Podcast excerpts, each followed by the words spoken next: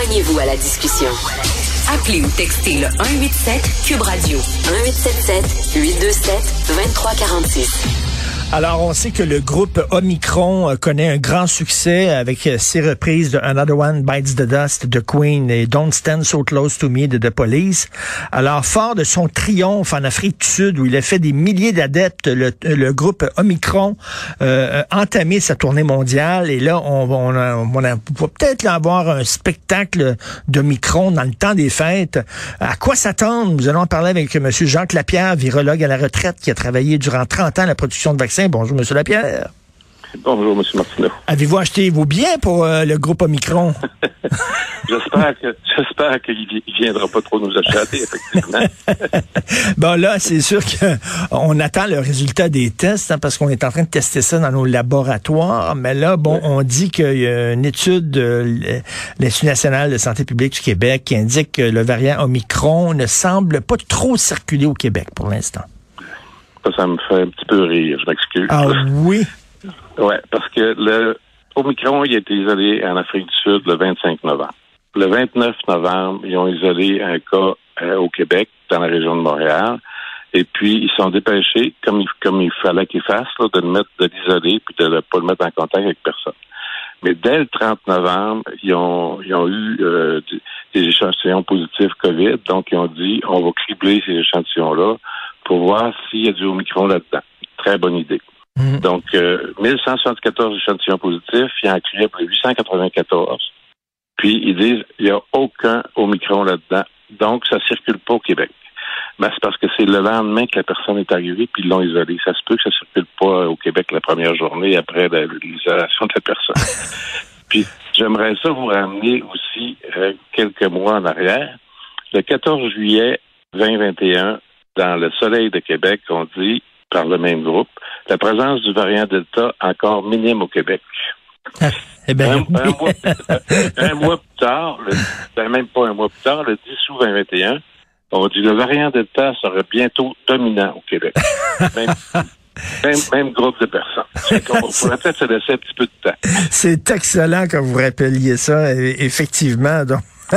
Et Delta maintenant qui est partout. Est-ce que ça se pourrait que Omicron devienne le nouveau variant dominant? Ça se pourrait? Ben, ça, se pourrait très bien. Ça se pourrait très bien parce qu'il semble qu'il est extrêmement contagieux. Euh, la bonne nouvelle, c'est que ce qu'on entend actuellement, c'est qu'il semble pas rendre les gens plus malades. Puis la nouvelle qu'on attend puis qu'on veut avoir le plus rapidement possible, c'est est-ce que nos vaccins nous protègent contre ce variant? Ben, c'est ça, là, j'ai lu quelqu'un dans, dans, le milieu des vaccins là, qui a dit oh, il faudrait peut-être faire un nouveau vaccin contre un micron. C'est un peu trop tôt pour dire ça. Ben, il est trop tôt parce qu'on n'a pas l'information si nos vaccins protègent. Et puis, euh, c'est sûr que si on fait un vaccin au micron, euh, bon, des compagnies parlent à peu près de 100 jours pour fabriquer le premier lot. Ça veut dire que accessible, accessible à la population, j'imagine pas avant six mois. Donc, euh, euh c'est euh, c'est sûr qu'il faut y penser. Il faut se mettre ça euh, tout de suite sur, des plans sur des plans de travail. Mais ah, c'est pas ah, En même temps, M. Lapierre, d'un coup, là, OK, là, il faut un nouveau vaccin. Puis là, après ça, ben, il y a un autre variant qui apparaît. Là, il va-tu falloir un nouveau vaccin? C'est Christy, on va-tu en finir? On peut pas aller se faire ben, vacciner aux trois mois.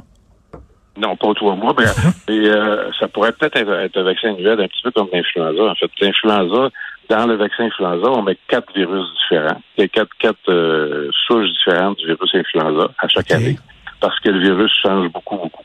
Fait que ça pourrait être quelque chose qui, à un moment donné, éventuellement, qui ressemble un petit peu à ça, qu'on qu'on met trois, quatre euh, variants différents dans dans le vaccin, qu'on donne une dose de rappel aux gens, puis qu'on continue, qu'on continue notre vie normalement comme on, comme on, devrait faire. Il y a eu combien de variants là jusqu'à maintenant de la COVID? Est-ce que c'était comptabilisé ça? en fait, euh, variants qui ont qu'on pensait qu'ils feraient des choses. Il y a, eu, euh, en fait, on est rendu à la lettre O dans l'alphabet grec. Donc, euh, le delta, c'était la lettre D. Que, entre D hmm. et O, il y a eu plusieurs variants qui ont qui ont rien fait finalement, qui ont pas qui n'ont pas abouti à rien parce que les, mutations qu'il y avait faisaient pas, les, les avantageaient pas. Ça qu'on on n'a pas entendu parler, ils ont disparu. Ça fait qu'il y a quand même toutes ces, lettres-là, là, qu'il y, a eu des variants. Puis là-dessus, ben, il y en a trois ou quatre qui, qui ont, qui, qui, ont circulé. Ben oui, il y a, il y a eu des variants, puis il va continuer d'avoir des variants. C'est pas, c'est pas inquiétant en soi des variants. C'est normal. C'est comme ça que fonctionne un virus.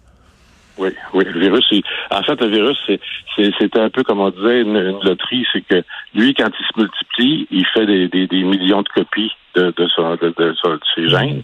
Et puis, en faisant ces millions de copies-là, il, il, fait des erreurs. Puis quand il fait des erreurs, ben, il y a des erreurs des fois qui l'avantagent, puis il y a des erreurs des fois qui, qui le désavantagent. C'est comme, c'est comme la théorie de l'évolution, là, mais au lieu d'être sur des millions d'années, c'est comme en accéléré. Non? Parce que c'est un peu ça, l'évolution de la vie a fait toutes sortes d'animaux qui ont fini par mourir, des espèces qui n'étaient pas adaptées, puis qui sont, qui sont mortes. C'est un peu ça, mais en accéléré. Oui, oui, parce que quand, quand il se reproduit, lui, il fait des millions de copies, fait que ça va, ça va très, très, très vite. Donc, à ce moment-là, quand il fait ces copies-là, ben, quand ça arrive à photocopieuse, qui sont les, les, ribosomes dans, dans, la cellule, qui vont reproduire le virus, ben, il y a des copies qui sont, qui sont pas correctes, qui sortent ces copies pas correctes qui sortent là, ben des fois, ça avantage le virus. Il va être plus, il va avoir plus de facilité à infecter des cellules. Il va être plus virulent. Il va être plus, euh, plus, euh, il va circuler plus. Donc, c'est lui à ce moment-là qui prend, qui domine, puis qui passe par-dessus les autres. Mais de, là, on commence de plus en plus à parler de, de vivre avec euh, avec ce virus-là, là, parce que dire, pour l'éradiquer, il faudrait que 80% de la population mondiale soit soit vaccinée. C'est pas demain la veille. Là. Non, c'est pas demain la veille. Je pense qu'effectivement, il faut penser que on va probablement se refaire vacciner.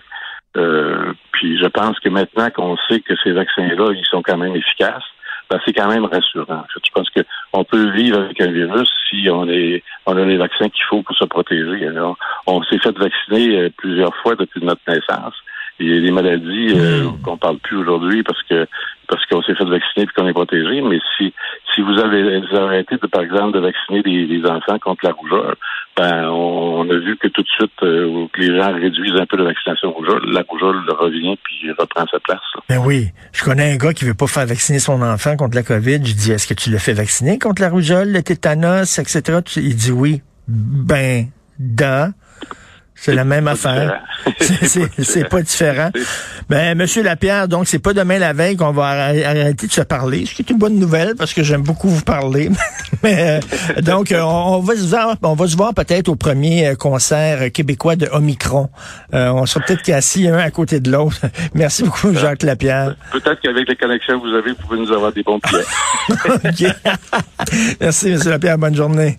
Alors, virologue à la retraite qui a travaillé durant 30 ans à la production de Merci beaucoup à l'équipe de recherche de choc, Maude Boutet. Merci, Florence Lamoureux, à la réalisation, euh, notre breton préféré qui a vécu sa première mini-tempête. Hein, on peut dire c'est une petite de la neige mouillée, tout ça, mais c'est un avant-goût.